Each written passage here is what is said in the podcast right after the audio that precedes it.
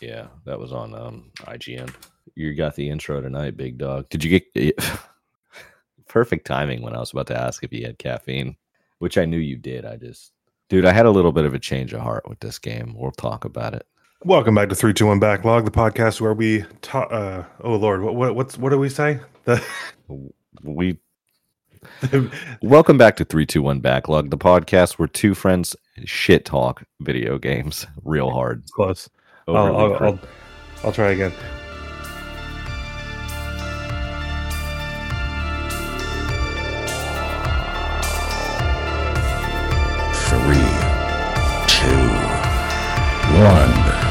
Backlog.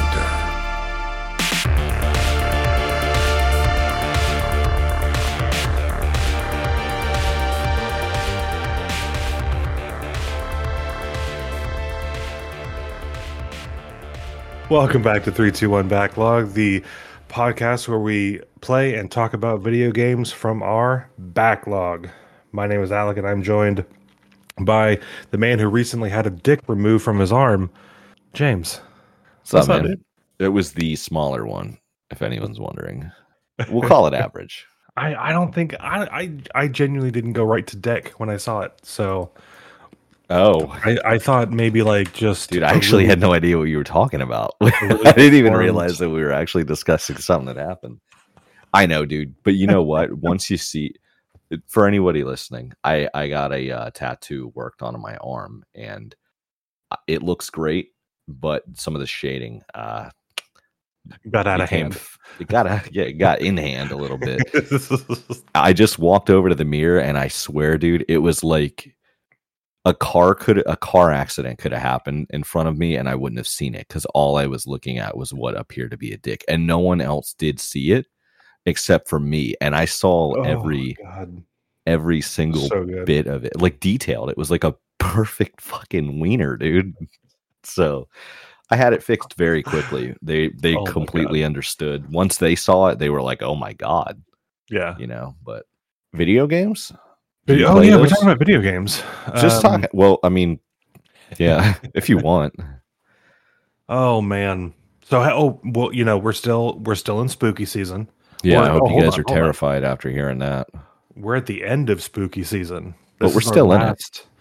We're still in it, but this is our last spooky episode, I think, for 2023.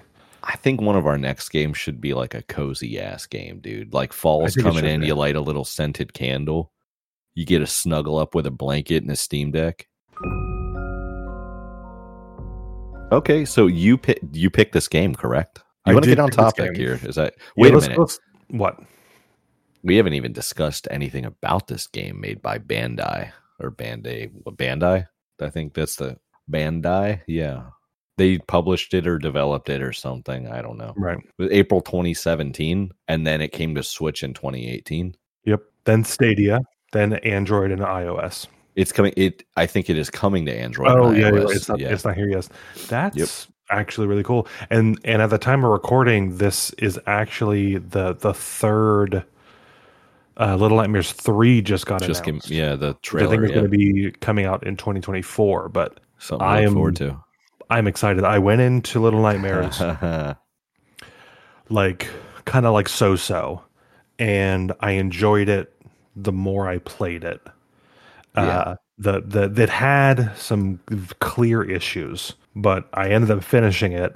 Immediately paid and downloaded, and then played through the DLCs for it. And then immediately paid and played Little Nightmares 2, which I am almost finished with. I think I've got maybe less than an hour of gameplay left. Okay. In number 2, but we're only talking about number 1. Yeah, because I'm not picking up the sticks for that shit. I tell you, the issues that we're going to talk about, 2, I think cleaned it up. Okay. So all right. So you played it on. What, you played it on your Steam Deck? Is that Steam right? Deck. Yeah, Steam Deck. Yeah. Played well on that, you say? It's played amazing. This again, a lot of the platformers we've been playing, and this might just be the nature of platformers, have been exceptionally designed to perform and play well on mobile devices. And I mean mobile, Steam Deck, Nintendo Switch, cell phones, smartphones, stuff like that, anything that you consider mobile that has a, 16:9 aspect ratio screen ish, like that. This is like so perfect for that. I agree. I think that a lot of these games they're not graphic intensive, and I think that helps. Any platformer usually isn't, like, especially if it's like a 2D, 3D type, like a, this is not a graphically intensive game, so it lends well to mobile. It's more of a puzzle game too than platforming, so it doesn't require super, super tight controls the way that like fucking Ori does. Ooh, fucking Ori, dude! I just downloaded. Relaxing game. Yeah, boy. I just downloaded that onto my Steam Deck today. The sequel. So now that you've got like 20 terabytes of space on your Steam Deck. Oh, dude, there is a 20 terabyte hard drive you can buy. That's like a 20 terabyte solid state. It's only $300 to Toshiba. Solid state? Well, because it's an M.2 that's in this deck, right? Yeah, it's an M.2 2230. Yeah, but no, there's a solid state 20 terabyte that would go in your PC, and it's like an inch thick. Gotcha. But yeah. I played it on the Steam Deck for a little bit, but I initially only played it on the Backbone on my phone because this was while yours was down. Yeah. And I will say, how did it run on your phone? It was good. Yeah. I thought that the game was janky, and I blamed some of it on the potential lag because it was streaming from my computer to my cell phone via the Steam Link app. Right. So I thought some of the jank was coming from maybe a little bit of a delay. Yeah. That was a fucking lie. It was. I had issues with the controls. Yeah. So like right off the bat, I think what it was, because yes, it's platformer, but it lets you move in fully 360, all three dimensions, through all of it. But on portions where it should be side-scrolling, you have a little bit of wiggle room to do, like, to go into the background or foreground. Right. And I think with that, there was too much leeway, and you would easily just, like, jump off the wrong thing or misjudge the gap or something. It was poorly executed in spots where they should have just taken the freedom of 3D directional moving and made it more 2D in some spots, which they fixed in Little Nightmares 2.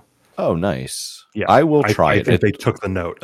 Yeah, that's good. I mean, maybe they had more money when the second one came out. This game is pretty well liked by most people. It's like at least an 8 on every review that I saw, 8 out of 10. Right. I specifically remember a part that there was like a part where there's like a light thing that will kill you, and there's like a bucket moving because like everywhere you're at kind of like tends to rock a little bit, and there's like a big bucket on wheels that's moving left and right, and you have to hide behind it. That part was kind of janky, and I did get past it.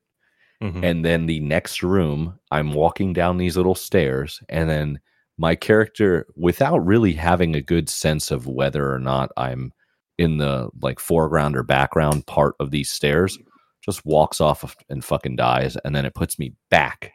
Yeah, I felt like the game was a little bit harsh on that kind of stuff. There were portions of the levels or sections, if you will, that it would like walking off this little plank or bridge that there was is certain death. Yes. But it would give you the option to walk off of it, and there would be no reason to do so. Yeah, exactly. So why is it there? And it tried doing something, which I think was to get it more of like a cinematic feel. The camera would like pan out when you're going from one major section to the next to give you more of like a wide angle view of the surrounding world that you're in. Yeah. So it would give you more. So, but you would lose kind of like the detailed view of where you were on that platform or that little bridge, and easily just fall off. Yeah, you're also like while you're playing, you're looking around for like the next step or what you're trying to do. So it's easy to kind of lose track of a character in the whole game in general. Yeah, I wrote in my notes that this is Limbo but 3D, but it's not wrong, but it's not quite true. I'd say it would be in the sense of like platforming. Platformer puzzle, yeah. It just, when I first started it, it felt 100% like the way Limbo plays. I mean, until you start getting into the nitty gritty. Yeah, yeah. I would say I'd probably pivot that to maybe Inside. From the stretches it made. Inside is the same thing as Limbo, just more dead boys. This game didn't have very many dead boys. It was implied. Well. When you got farther in. So how far did you get? What was your ended gameplay? Like 20 minutes? Did you play more than I played Devil May Cry? Dude, I gave it an hour and 1.8 hours on Steam. And I actually fought through that. Mm-hmm. I remember you told me that you used like a little bit of a visual guide to kind of help you through some of the puzzling aspects of it. I think you said... Use like you'll like you kind of had a YouTube video like in like handy to help you if there was a spot. I did. I played through, and then if I got stuck, if I took more than like between 5 and 10 minutes to like figure out what the hell I was supposed to do, I had a video going that I would like play once I saw them climb that little thing I missed. I would then pause the video and then I'd continue on. Yeah. And then so I had it available and I was trying not to use it, but I did use it a handful of times.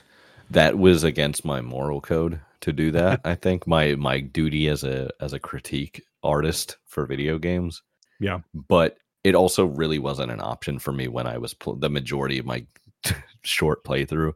Right. Was on the Backbone, so my phone was preoccupied. Your phone was tied up, yeah. Yeah, and even with the deck, like when I would play it in bed, so it's like you're juggling two devices on my lap or whatever, but... I'm going to make you a Steam Deck belly stand with then another phone thing on top of it. Can you make it MagSafe compatible so I can really... You know, one thing that... So I went into this game kind of assuming that it was basically... another Limbo type of game. I was kind of pleasantly surprised that there were actually like sort of boss fights. Yeah, there were boss challenges. Yeah, well, yeah, which weren't in, you know, again comparing it to the other games of this style, Limbo and Inside. There were no boss of any kind. There was a spider that you like, but yeah, that's pretty much, and a pig, but the pig was not a lethal in my playthrough. Not a lethal monster. The long-armed man was the first guy. Yes. Sorry, I picked the worst time to put something in. It's okay. I can ramble if you want. There's guy, long arms, short legs. You had to see it. You had to be there. What did you think of the? Actually, what did you think of the monster design for these guys? Like, oh, okay. So that's something I wanted to bring up earlier. About like graphically when we were talking about that, though not graphically intense, and will probably perform very well on. iOS and Android when that happens. This was a very interesting art style. Yeah. You know, that I really enjoyed. Like, because we keep bringing up platformers that we've recently played. Limbo, mostly 2D assets. Inside, it was like low poly 3D. Like, it wasn't super, super detailed. It wasn't super low poly. Very silhouette. Yeah. This one put details in the right places, right? But had a very unique art style to keep things creepy and almost like it was painted. You know what it reminded me of? Claymation. Yeah. You know how they, like, and it's even with some of the movements, just kind of like inhuman, kind of like grotesque. Claymation can do that. It can look nasty. Yeah. Because of the like quicker, subtle movements. I don't know. And we're playing as Janky. A little, I assumed, girl playing through it. I thought it was a boy because I thought it was just Limbo 2.5, but it is a girl. I confirmed it is a girl on accident. I didn't look any of this up while playing. I did look up a playthrough just for like backup, but as far as like plot and anything like that, I haven't looked anything up until kind of like as we're recording this. But I assumed it was a girl. I think it was like the basic shape, how it was moving. Yeah. More like the little very slender legs that were poking out of her raincoat. Anywho, but it's a little 9-year-old girl in a yellow raincoat that we get to play through, and we're on this massive ship, vessel almost, on the open seas called the Maw, and we are getting through the Maw trying to either escape or just survive. Yeah, I guess maybe I didn't. That would explain why it kind of had the like sway of the ocean moving. Feel. Yeah. Yeah. I don't know if I really noticed, like, I guess, I don't know. Maybe I didn't read the description of the game and I'm an idiot, but I did notice the swaying coming in and out of the game. And that makes a lot of sense. Yeah. So after the second set of quote unquote bosses, you end up climbing on the outside of the ship. Mm-hmm. And it was really, really cool. But anyway, so not to go too far, we first meet our, we'll call them bosses.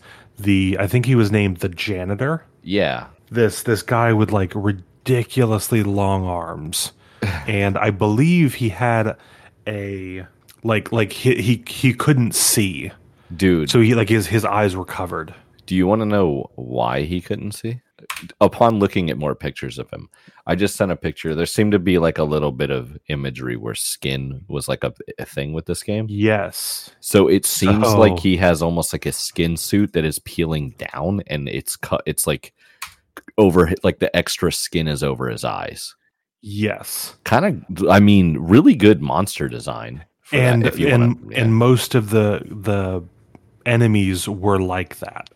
Yeah, and it seemed like he used sniffing to kind of get you. Mm-hmm. Like you'd hear him sniff. Yeah, and how you got around him was pretty cool because there was like these leather pads and like leather areas around. So you would like, you basically have to like move to a spot where he would catch your scent and then wait for him to notice it and then get away really quick. And then he would like try to figure out what happened while you kind of skirt away. It was very, very interesting. That one took me a while to figure out.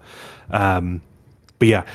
I didn't notice the skin thing initially with the janitor. I noticed it with the chefs. Yeah, so the ones after him. Go ahead and lay that down for the and this listeners. This is where I started noticing like how truly creepy it was. Like, okay, yeah, there's this big gangly fucker that's like trying to get at you and whatever. You know, it was fine. There was a couple instances where you would see his face or see what kind of a face, and it looked weird, but I kept moving on. You get to the chef or chefs, like multiple. Yeah. And there's this one portion where the chef's there, he's like chopping up something he's butchering something, and he stops and goes to itch his face and goes underneath the skin mask and scratches whatever the hell's underneath, and then continue that right there, blasting, and then continues on. It was that right there. I kind of like, I had to stop for a second. I was like, that is fucking gross, like that is creepy. I didn't see him do that in my game. Like, I know we had talked about it, so I was like, I was actually kind of looking for it, but I didn't see it. But yeah, man, they were gruesome, man. They did a good job with that. And the janitor, if I remember correctly, I believe the janitor was wrapping up things. I think he was. I don't know if you had seen what they were, but later on you find out that he's like wrapping up children. What? Yeah, to be... Well, I guess we don't like children because we keep playing games where they're dying. So someone doesn't like them. I don't know. He's wrapping up... You picked these games. Say human body parts, human bodies and whatever, to be sent down the line, who eventually get to the butcher to then butcher up to be served as meals later on down the game. Yeah. And it is wild. Oh, also... and were they butchering people? Because I felt like there was actual foods involved. There was a mix, but like the protein I think was mostly human meat. Love to hear that. Yeah, it was pretty cool. I will say there's two things we haven't mentioned. One, as you start the game, your character sees a woman, like a very slender woman wearing a kimono and a, I don't know if this is pronounced right, a no mask, N-O-H. It's like the kind of like almost like a geisha mask, a very plain. I interpreted it very geisha-y. Yeah. But it's a pale white mask, very, very little features. Anyway, like you see her for like 2 seconds. Anyway, there's that. We haven't mentioned that. And then there's also, there were these bouts of your character becoming hungry. Yeah. Did you get any of those? Yeah. Oh, and you would kind of like, you'd move on and there was like. The first thing I think he eats is like a rat. I think it went to, there was another child in the mall, like somewhere else, like behind like some barred windows or something, right, that saw us and threw us a piece of whatever they were eating. So we got a snack. Then it was a dead rat. Yeah. Then later on it became a live rat. Yeah, things were getting out of hand quickly. Yeah. And then I might as well spoil it now. Then it became one of the other things you see, little creatures you see along your journey. Yeah. These little gnomes. She grabbed one of the gnomes as well. And there was another thing. You want me to just throw it out there? Well, she does. Yeah, go ahead. She eats the geisha woman at the end. Oh yeah, at the end. Yeah. Okay. Jeez. Well, no. Okay, so I wanted to go back one more before the geisha. So gnome she ate. I got excited. This is going to come up later on. This is something I love, and I'm trying to set this up for when I talk about it later because you are unaware of this. As you've been going through the game, through past things we talked about with the chef and everything, these little gnomes will they kind of like hide from us, and then sometimes we can like. Basically, if you find this one, like the same one enough times, it kind of like accepts you as not a threat, and it like kind of either helps you with whatever the puzzle is, or you get like a collectible achievement or something. Anyway, so they become kind of like good little creatures to encounter and interact with. And she's so hungry, and in this point, and there's like a handful of gnomes in this room, and there's one that's like holding I think a piece of meat or food that had, and it was like, oh, I know that the girl in the raincoat is good. So I'm going to, the gnome tries to like offer it to her, and so hungry and I don't know, taste for blood or whatever. She attacks the gnome. Yeah. And then eats the gnome. And it's kind of like, it was kind of sad and intense, right? It was a lot of emotion in that scene. Yeah. I want us to remember that scene for later. Okay. So going back to the bosses, we get through Lanky Jim and the Fat Twins. And did you play through the chefs, or how far did you get to? I didn't play through the chefs. All right. That's okay. I'm embarrassed, dude. No, listen, right. I'm sensitive. No, it's okay. You were in bad conditions. You know, the Steam Deck was on hiatus, and was on the operating table. Yeah, it was under the knife. after the kitchen, you basically get away on a not a conveyor belt, but like a conveyor line of like hooked. It was like basically like a clothing line, but it was on a little conveyor belt. Something you would hang meat on, kind of. Yes. So that's what it was. The chefs were hanging up the already butchered children and sending them on to the next area to be prepared or feasted upon or whatever. You escape on one of those. Yeah. Which was pretty cool. Let's see. From there, I believe that's when she left the mall, and you see it as you start climbing outside of the mall and going like higher up from the outside. The camera zooms out, and you see another ship, which is much smaller, docked against the mall, and like people are walking into it. Okay. Which was weird. I don't know if I remember that, but it was like a cruise ship or a shipping vessel of some kind, with passengers docked to the mall, and they were shuffling in. I do remember some passengers. As you start climbing up, once you get almost to the top, it starts zooming in, and you see these people are not walking in. They're like lumbering in. They are fat, they have an eating addiction, grotesque. They are most of. They've all got my body type, and you're tall, dude. Yeah, there it is. It reminded me of like a very nightmarish, grotesque version of WALL-E. Oh, the people from WALL-E, how they like could, like if they could walk, it was barely, you know, like if WALL-E was a Halloween movie. yeah. So you see those. So then the next couple of minutes is you walking through this like receiving area of like people coming onto the boat. You see the lady in the kimono again for a brief moment, and you start having the platforming section for this portion of the game is trying to navigate these people who are monstrous in size compared to your character that you're moving around with, like eating so ravenously, and like so much gluttony is happening. It's disgusting watching the amount of like things they're shoveling into their face. Yeah, there's something real nasty about that. There were a couple bits where like you would walk by one and they would notice you, but they were so fat they couldn't move to get to you. But they were like going into like a fit of rage, trying to get to you so they could devour you. Yeah, I liked the one that was like chasing you on its stomach. Yeah, just like slumped down. Yeah, that was the part of the game that I liked the most. I enjoyed that one as well, because it was also kind of unlocking like what was kind of happening in this world, or you're starting to, there's more questions, but you're kind of seeing maybe what's happening on this ship. Yeah, I especially liked the part where they all come rushing in, and it's just escaping all these like fat things trying to pile over each other. Yeah, it had a real, that was like the stakes were high kind of moment, but not, it never really felt that intense leading up to that part, but that was the big chase, you know?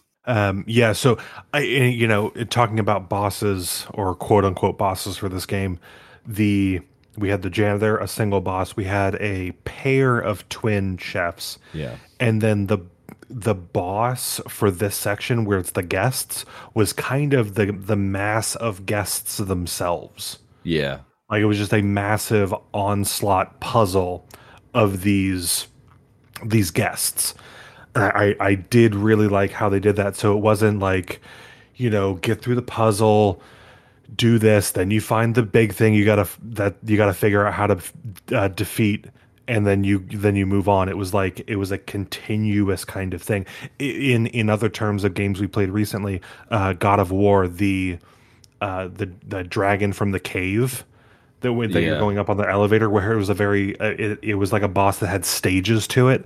Right. The people, the guests, were like a constant stage of a boss within this section of the game. So I really liked how they were doing that. It was a nice break from having to do the same thing over again with a different, you know, skinned boss. Something else, I don't know if you noticed this in any of your playthroughs, every time you were about to get to another section, somewhere in the background you saw the boss of that section. I don't know. Well, I mean, I'm thinking of that part, and I guess that was obvious, but when you first wake up, you see the lady in the kimono. Yeah. You start going through, and somewhere in the background, you see Lanky Jim. I saw that guy early. Yeah.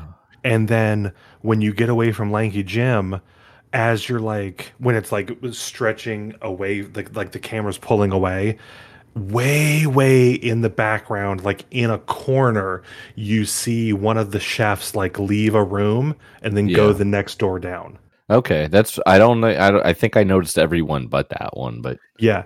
And then with the people, you're on the outside of the ship, and then you're seeing them walking onto the maw, right? And then at the end of that, when you see, and you keep seeing the lady, but she ends up being the last one, but you see her a bunch. I really liked that, where it was like, huh, that was significant kind of thing. Yeah, it done. I really liked it. And after the onslaught of people, this is where she's named Six. Apparently, I don't know where the I don't know what the significance of that is, but the little girl's name apparently is Six. Oh, okay. And she's 9 years old. Anyway, is Six. Is she the sixth one? Are we pulling a Stranger Things here? Maybe. This is at this point. That's when she eats the gnome. Yeah, that Tina told us to remember that we're still going to. Dude, I mean, she would be hungry at that point, right? Yeah.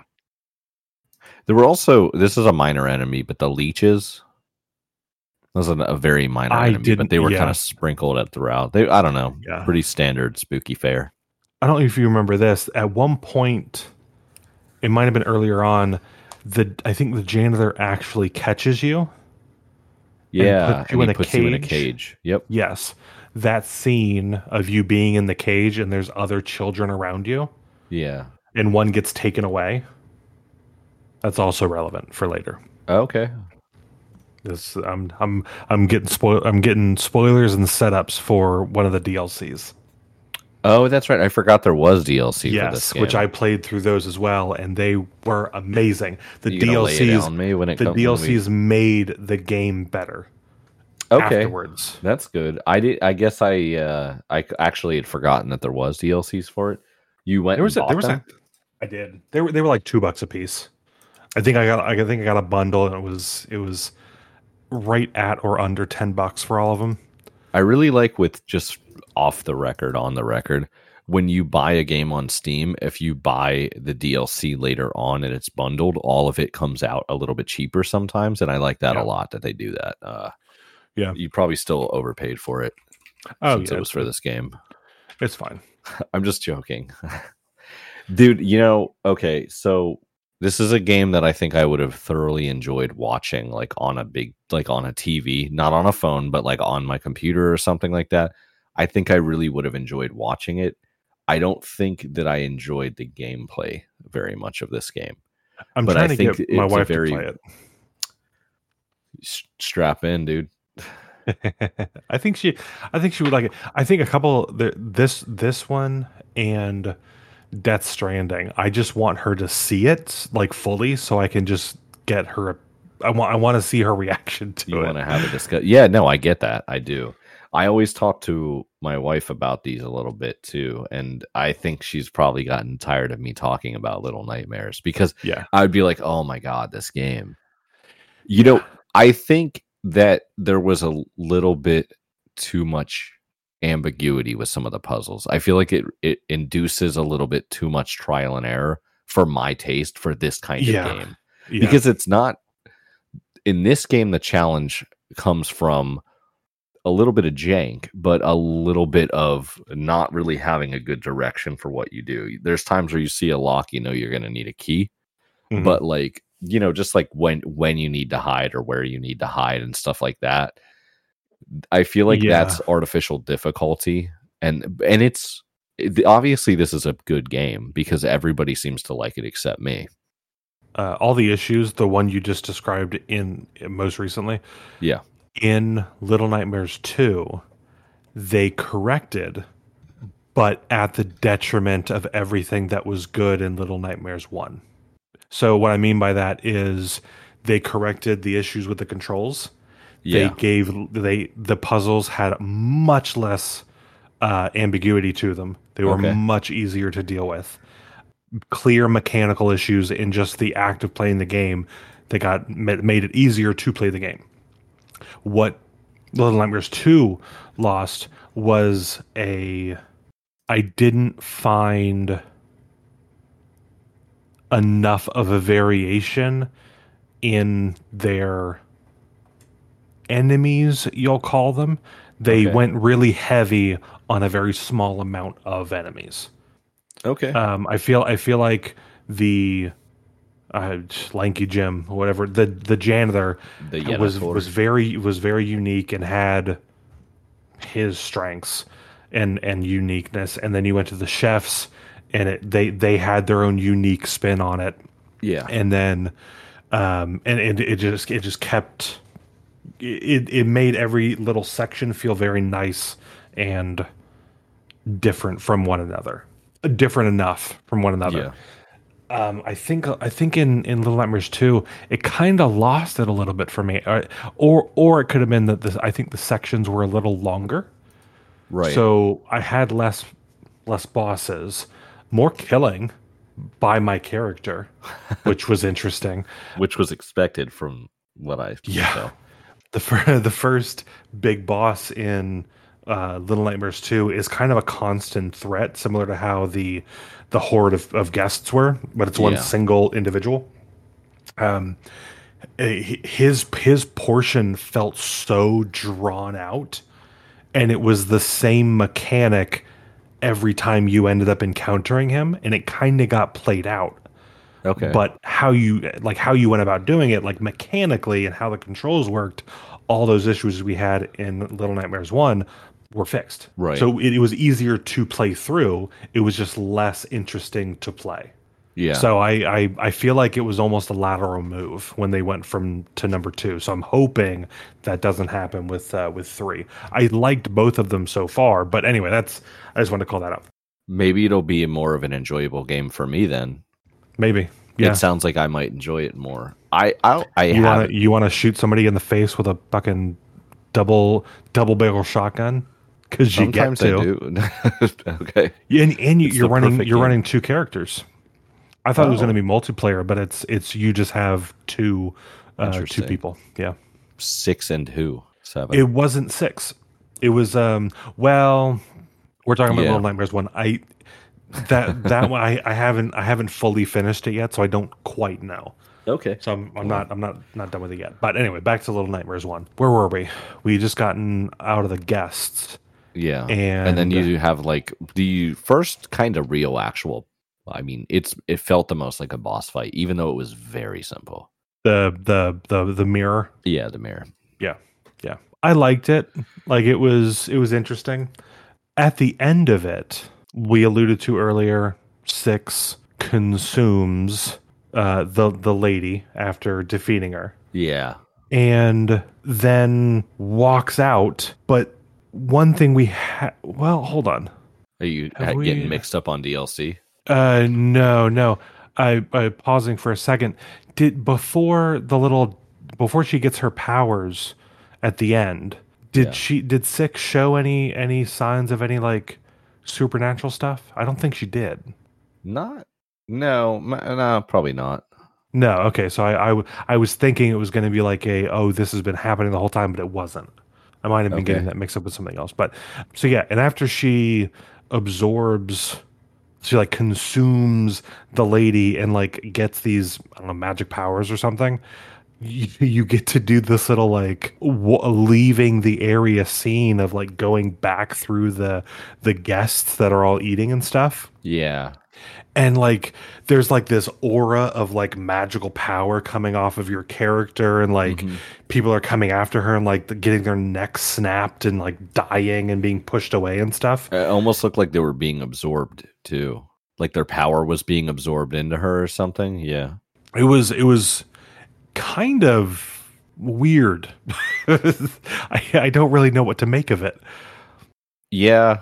And then she leaves. Yeah. You know what, man? That scene alone kind of made me like wish that I had played. I mean, I guess it's fine that I didn't play through it, but just the ending of the game, I was like, felt it changed my opinion of it. I mean, it was always a little spooky or whatever, but you know, very atmospheric. Right. But the actual ending of it kind of threw me for a loop about how I felt about the game. Yeah. So this is what it was, because I paused a minute ago. There's one thing I meant to ask you about. Do you remember seeing, there was a portion of the level, and I think it was back in janitor times, where you went through like an area that had like kids on beds and stuff? You remember that? I don't. Yeah. They were like old school hospital bed looking things, like the very like metal frame. Yeah.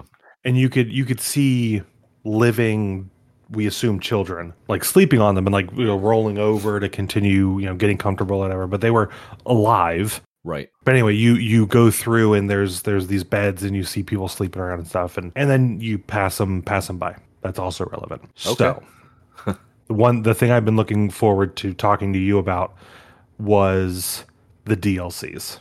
Yeah, give me a little run it down on me a little bit. I'm interested to know of these DLCs, which you speak. So it's a trio of DLCs that offer a different perspective on the adventure we just did with 6 with a different character. Okay. So we've been playing as 6, the little girl in the raincoat.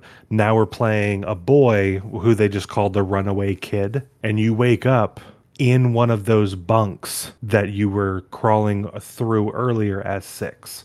And he's smaller, normal size? And he's smaller. He's the same size as 6. Prepubescent? Yeah.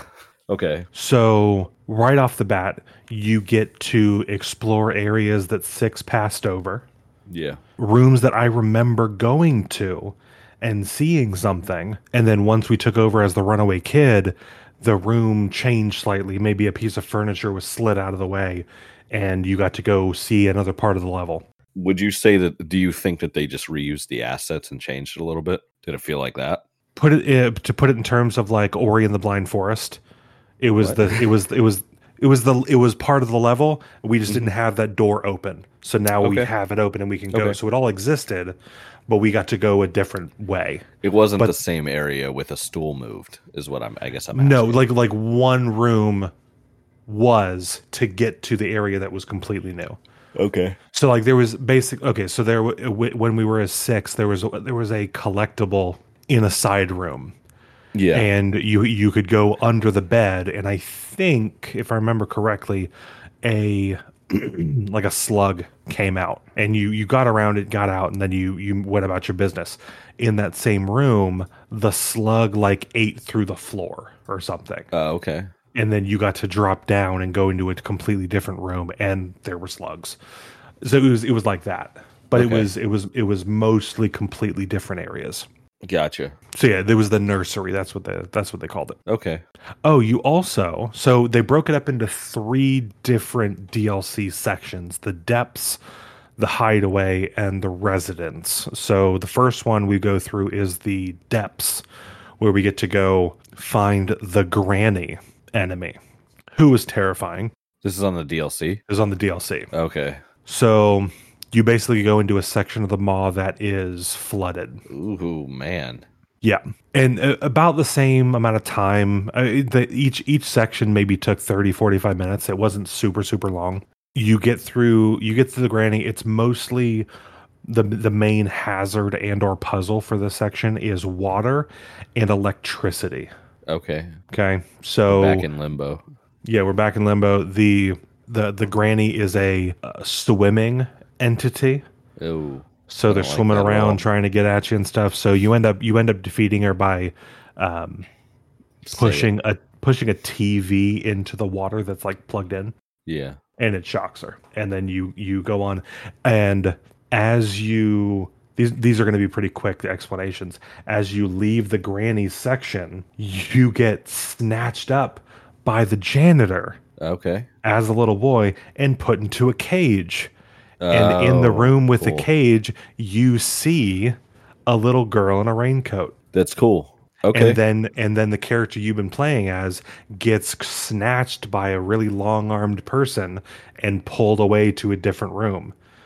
So going back to when we were playing as 6, we watched a kid get pulled away in a cage. That's who we're playing right now. Okay.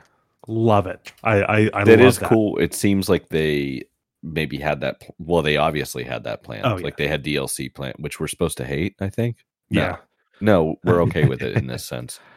In this sense, it's okay. You know, with 'cause I have two more to go through. That reminded me to.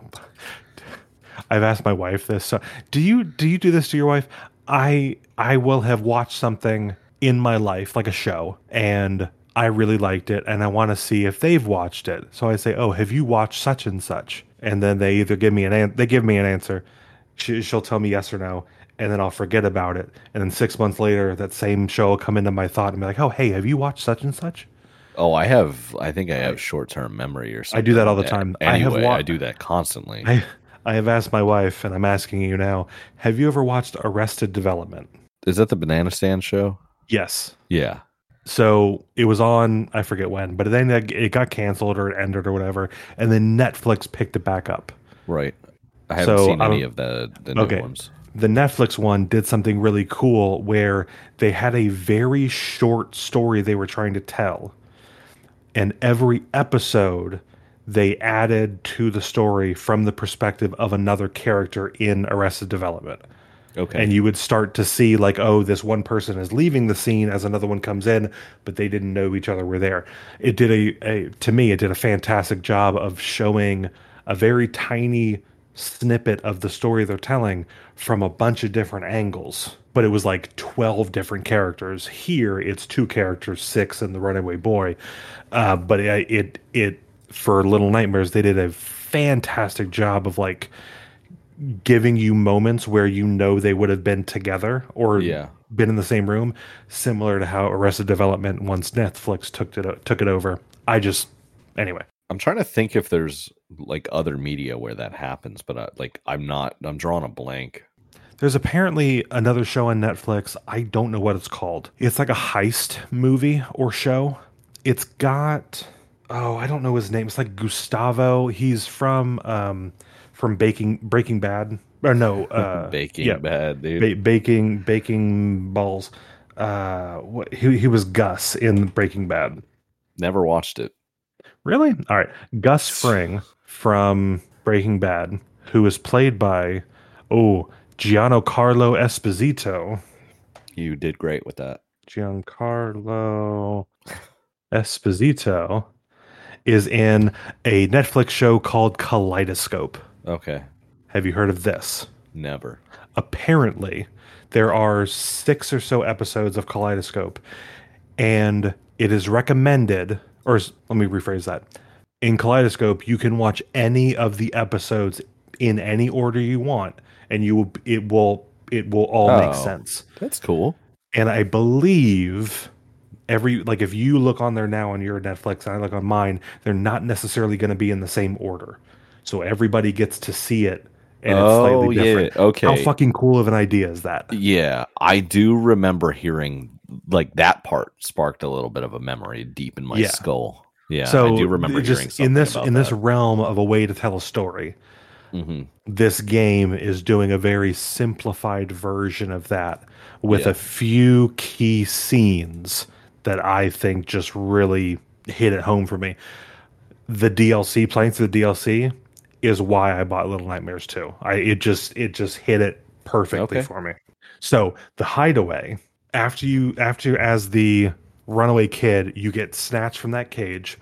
Then you end up wrapped up in butcher paper on a hook, ascending towards the kitchen, like the bodies that you were seeing ascending as you were playing six. You wriggle out and break out, and then you go into an engine room, and this whole section is like getting gnomes to help you out and evade the janitor. So a more extended interaction with the janitor with a different character. So they expanded on his whole like not being able to see, smelling, all that stuff, but also calling on the aid of the gnomes as like secondary characters, as like a mass of characters. Okay.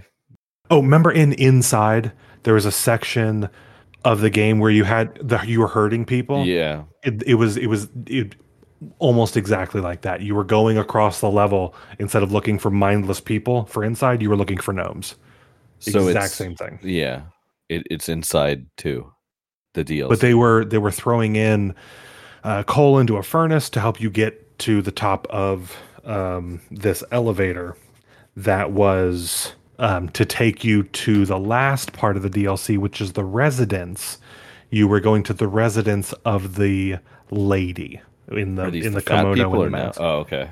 No. So it's going right to where the kimono lady would call home. As I Google, goes into more mirror stuff. You actually see her unmasked, and she is grotesque. And like deformed, the lady in the kimono. Okay. And had the mask on. You see her looking at the mirror and like taking in what she wants to be beauty, and she is just disgusting. And you see that, so she freaks out.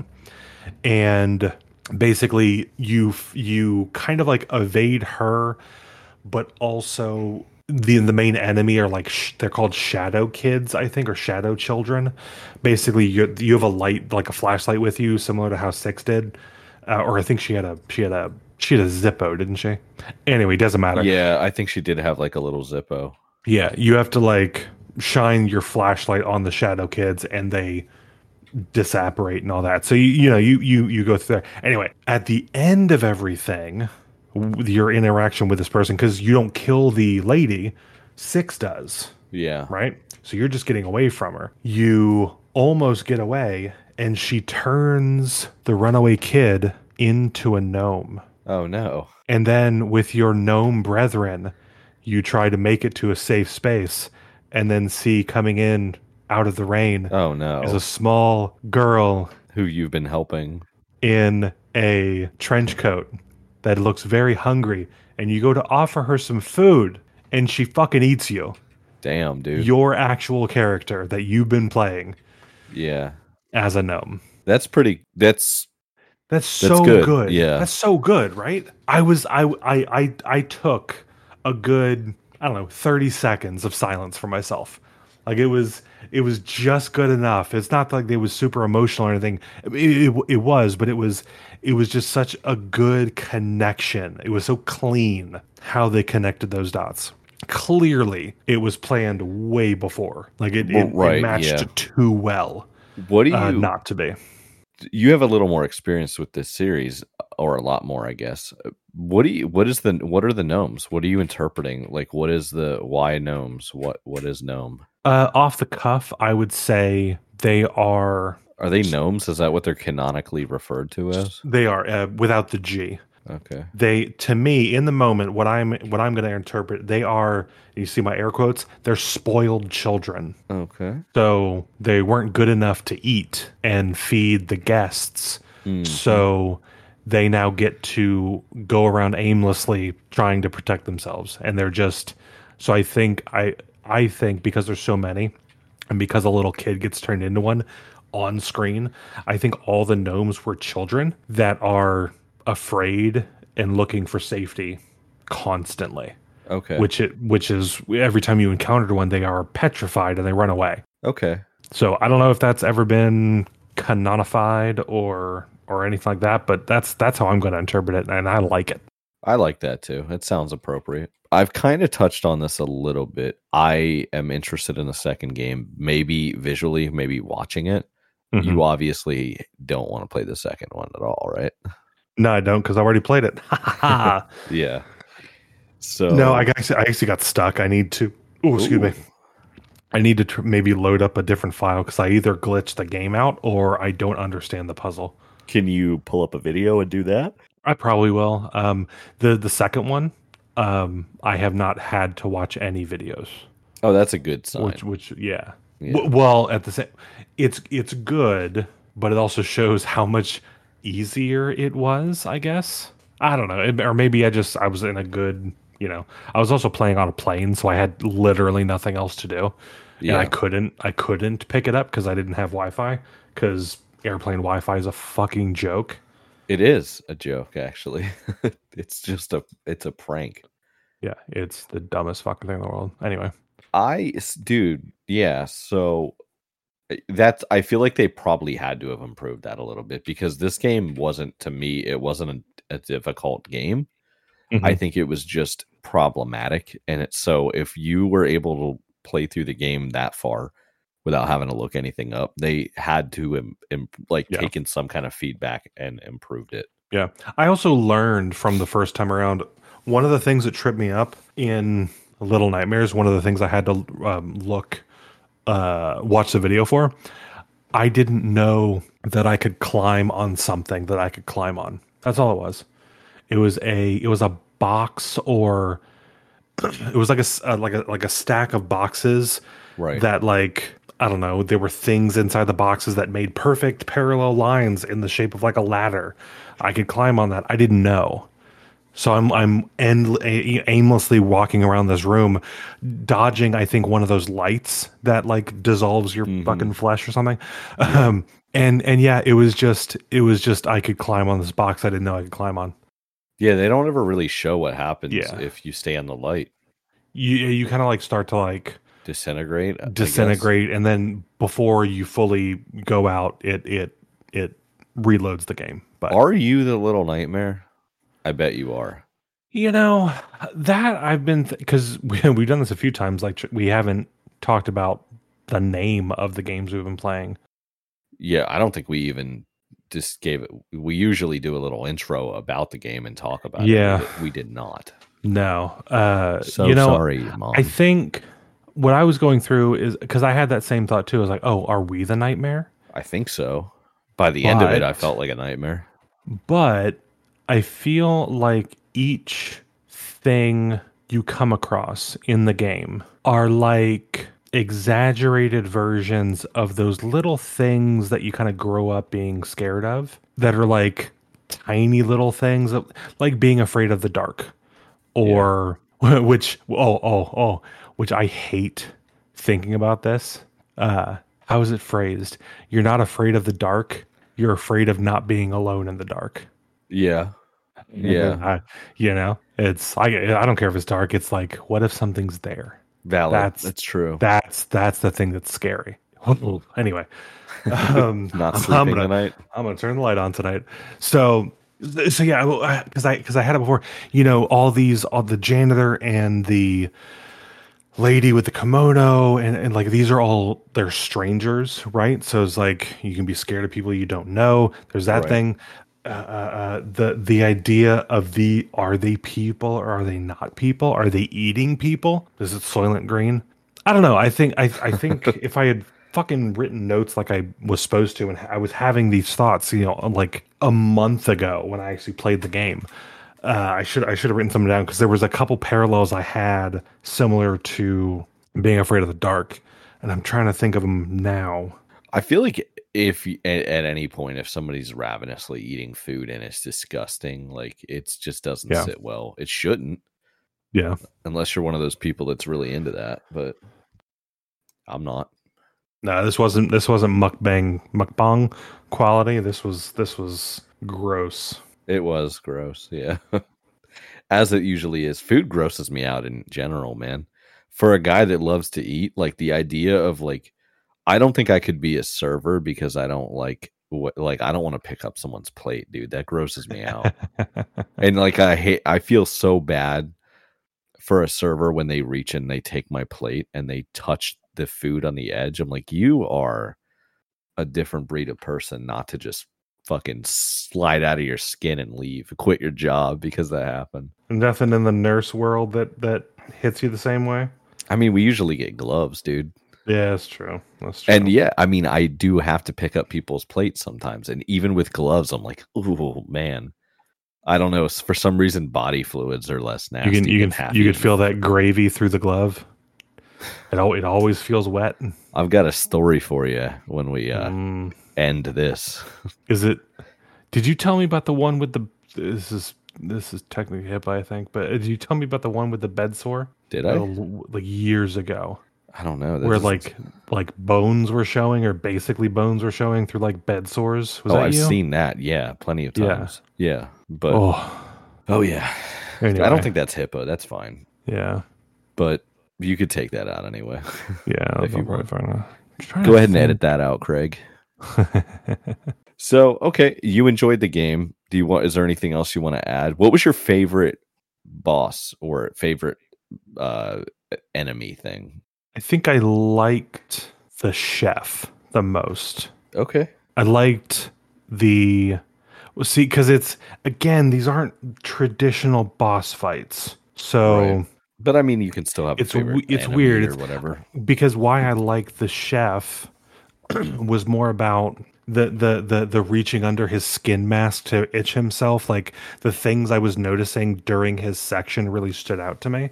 I liked the section, we'll call it level design, but the section design for that area, it was like a really grungy, dirty version of like a fantasy kitchen. You know, the shit I hate. Yeah. So I liked the look of the area that the chef was in. I think that was the best setting. I would agree that that was the best setting for sure. I think I liked the for like quote unquote boss fight mechanics. I liked running away from the horde of people the most. Yeah, I would agree with that. I think that was enough, like adrenaline inducing kind of thing. I think that did it enough for me. I really like that. Yeah, it was definitely like the most like best paced part of the game, I guess you would say. Yeah.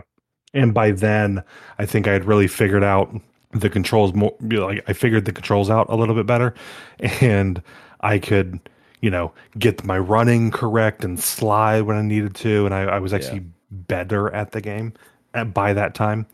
So okay. Well, is there anything else you want to say or add in? Are you officially spooked out? I think this was a good one to end our spooky season on. It was, there are clearly scarier games out there, but I don't have the Constitution score to handle it. Next year. So, next year we'll make our next year we'll do it right. Yeah. But no, I really enjoyed it. I think it was creepy and kind of gross. Yeah. Like I think some costumes centered around Little Nightmares would be really cool. I'm wearing one. Show me if you guys have a costume for any of the October episodes, 321 Backlog, Twitter, or what's Twitter called now? X. Send Instagram. X us an X on X. That's not porn. There it is. X us an X on X, and we'll promote your post. Uh-huh. Come on, Elon. No, that'd be cool. I would love to see some cosplay or fucking costumes around these games that we've done. Do I dare to look it up? Maybe. I'm sure there is. There's probably. It's all going to be the raincoat girl. Yeah, that's the easiest one. Yep, it all is. There's just it's a raincoat. This is something that we haven't talked about, you and I. Uh oh. What are we playing in November? What's our next episode going to be? Our November, do you have one lined up that you had interest in? I want you to pick one. You want me to pick one? I feel like I'm putting you on the spot, dude. Right now? If you want. I mean, it'd be great. What I wanted to do for this fuck. You just fucking glog out, dude. What I wanted to do with the podcast when we brought games was I genuinely didn't want to know what the game was going to be until you said, or I said, ooh, at time of recording, this is what we're playing next. Because I wanted to get a real reaction. And this will be, I think, genuinely the first time on air that I will not know what we're going to play next. Okay. Let me look at this is rough, man. I wasn't ready for this. You should have, damn it, boy, you should have texted me. I think the next game we'll do, Brothers: A Tale of Two Sons. It's a shorter game. Ooh, okay. It seems like it might be kind of chill, and I feel like it'll kind of be up your alley. I'm picking this. I wanted to pick a game in a genre that I thought you might enjoy. It's cozy season, bro. Get cozy. No, that works. I already have that. I think it was a free game on Epic a while back, like a year or so ago. So I already had this picked up. I got it on Steam too. Perfect. So get a blanket, maybe brew a nice pot of coffee or some tea, put some headphones in, cuddle up with a cat. Meow. Get cozy, dude. It's fall time, buddy.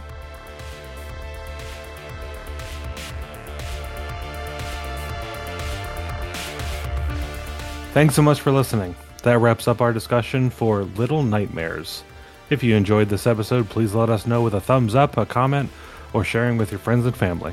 If you're able to do so, please play along with us. We'll post upcoming games to our socials and what games are up next at the end of each episode. This has been 321 Backlog by Alec and James. You can connect with us on any of our social media pages at 321 Backlog, and also sending us an email at 321backlog@gmail.com. Until next time.